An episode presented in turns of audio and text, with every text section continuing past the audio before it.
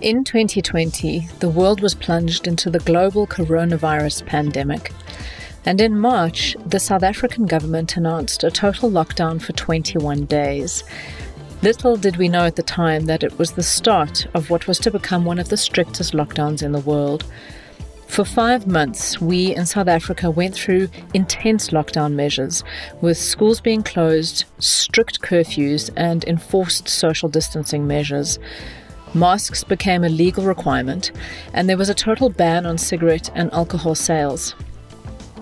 Businesses were forced to close, mass unemployment hit, and a panic settled in as people really struggled to feed their families and keep a roof over their heads. During this time, I hosted a weekly lockdown coaching series to support people in any way that I could to manage the spiritual, mental, and emotional strain we were all going through. These episodes are from that time. This is episode four of the lockdown coaching series, and today I'm going to be talking about the grief and loss that we're all feeling during this time of lockdown. Hello, my lovelies. So, uh, last night I think was the first night in all of this that I hit the deck a bit.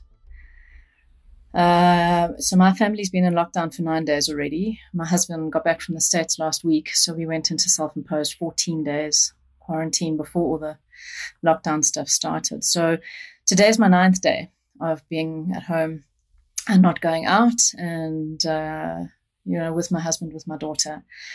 So for nine days, it's been absolutely fine. And we really have been okay. And we found a rhythm and we're all kind of moving through our, our days, um, you know, one day at a time. But last night, it kind of built up. And uh, my daughter was not in an okay state. And she had uh, quite a meltdown um, and came at me with everything she had. And, um, you know it is what happens when you're a parent is that when your when your child is not okay you become the safe place for them. You become the place that they can come at um, and and feel held and, and and know that they can say what they've got to say and that you're still going to be there and you're not going to leave and run away. So for any parents you know it's hard being present when your child's going through stuff.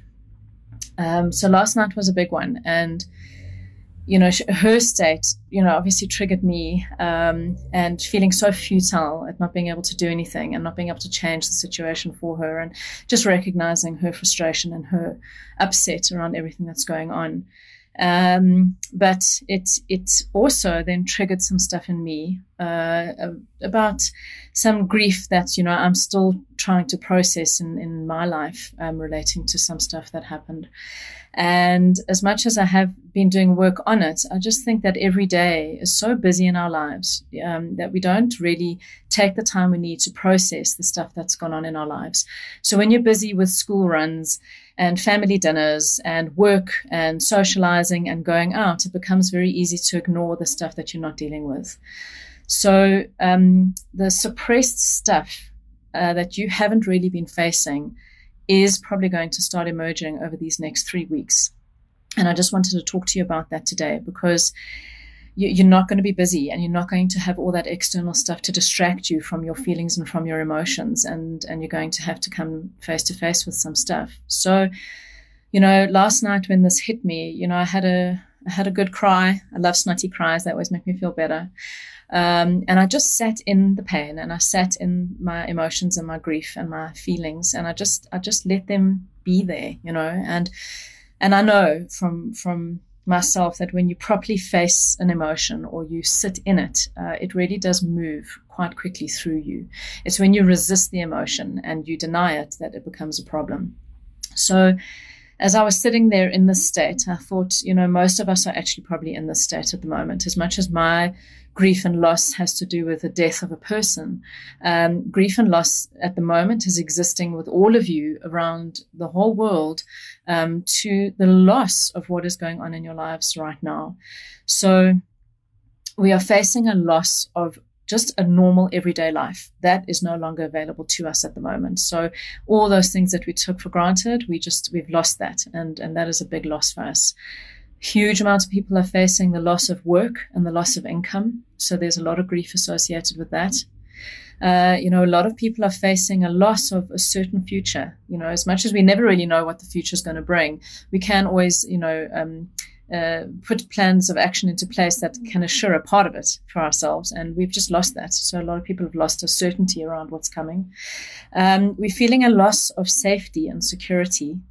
And we're feeling a loss of our freedom. You know, we've been locked down for 21 days. So, guys, there's a lot of loss going on, and I want you to recognize that and and acknowledge it and and uh, make the space for the associated emotion around it to exist.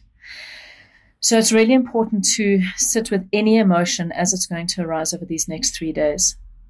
And, uh, and I want you to stop being scared by what you would call negative emotion. And in fact, I'd love you to stop labeling emotion as negative. Emotion is just emotion. Don't put labels onto it because when you put a label of it being negative, now it's wrong, and um, and and now you you can't uh, you can't sit with it. So um, instead of being afraid of your emotion, just observe it. Observe what's going on. I am feeling sad. I am feeling scared. I am feeling calm. I am feeling creative. I am feeling panicked. Start labeling and putting a name to the emotion that you are feeling because when you acknowledge emotion and when you feel emotion, you are now allowing it to move through your body. And that is the way we process emotion, guys. You can't process stuff by just uh, uh, disconnecting and pretending it's not there. So acknowledge the emotion, feel it in your body breathe deeply into it and just let it start moving through you. And whether it takes a minute, whether it takes five minutes, whether it takes an hour, no emotion is permanent. And it's really important to know that everything is temporary. So just because you are feeling the sadness or the fear or the panic right now, it doesn't mean that's how you're going to be feeling an hour from now. So uh, let the emotion through, uh, move through you and and out of you and this is also where exercise is really important. Exercise and any doesn't have to be exercise but any physical movement really helps you to move and process emotion out of your body. So when you are feeling emotionally overwhelmed um, you've got to get a, a, handle on your mental thought process that's that's behind the emotion. So you can either be all uh, feel all futile and feel defeated by what's going on and just focus on negatives. Um, but i'd like you to try and shift your thought process into something that's a bit more workable so, you know, yes, this is happening and the world is continuing and millions of people will not get this and millions of people will be okay. And many who have this will recover. And, you know, it's not about overriding the negative statements with positive in order to ignore the negative, but it's also just allowing the positive to exist as well as the negative. Uh, we have to have, find balance in our thinking. So, you know, the, the planet and the environment is going through a massive period of healing at the moment. Uh, and what I'm loving about this entire experience is that as a, as a human race, we are having a very tangible experience of what a powerful difference we can make when we all choose to stand together. And uh, when this is all over, I hope that we never lose that and we never forget what we could do when we all st- uh, stand together to make a significant difference on this planet. So I think we are all finding our humanity hugely through this, and it is one of the huge gifts that's coming out of this experience. So all I can say for these next three weeks is please, A, let your emotions be real. B, do not dismiss the emotions of anybody that you're living with. Uh, your kids are going to be in fear. You're going to be in fear. When that stuff comes up, just acknowledge it and let it be there. Don't um, let anyone in the home feel that that their negative or, or, or their fear is not welcome and definitely don't try to override it with a positive statement. Um, people's reality have to be acknowledged here, and uh, and and trying to always soothe it down with yes but statements is not workable. Yes, no, I know that you're scared, but you know we're safe and we're in our home. It's not a workable thing to do. You're just dismissing the the realness of what that person is feeling. So just sit with them in their fear, and sit with them in their anxiety, and just hold their hand. And very often you don't even need to talk you just need to be present with somebody um, as they as they processing all of the stuff that's going on for them. So um, it also gives people better coping mechanisms around perceived negative emotion if they're allowed to feel them. If you're constantly teaching people that their negative emotions are not welcome in your space, then they're never going to bring the honesty and truth to you. So um, and then people in the home think that they've got to pretend that they're feeling okay and they've got to pretend that everything is fine throughout this time. So please make a, a space in your home where everybody's emotions are welcome and also everybody's going to be feeling different stuff on different days. On some days, one of you will be feeling happy and okay, one of you will be feeling really angry, another way maybe feeling sad. Please just allow the space for everybody in your home to be where they're at with their emotions and stop trying to normalize or, or to regulate what everybody is going through. If you do feel that you're really struggling with loss and grief, uh, you know, there are amazing amount of authors out there who are specialists in this field. And I think the one that, that we mostly know of is, is um, David Kessler uh, David Kessler and Elisabeth Kubler-Ross. Uh, you, know that's a very well-known name in the field of grief and loss. So um, I'll post uh, David's website up, and you can see his books. Um, look up Elisabeth Kubler-Ross. Louise Hay has amazing books around grief and loss.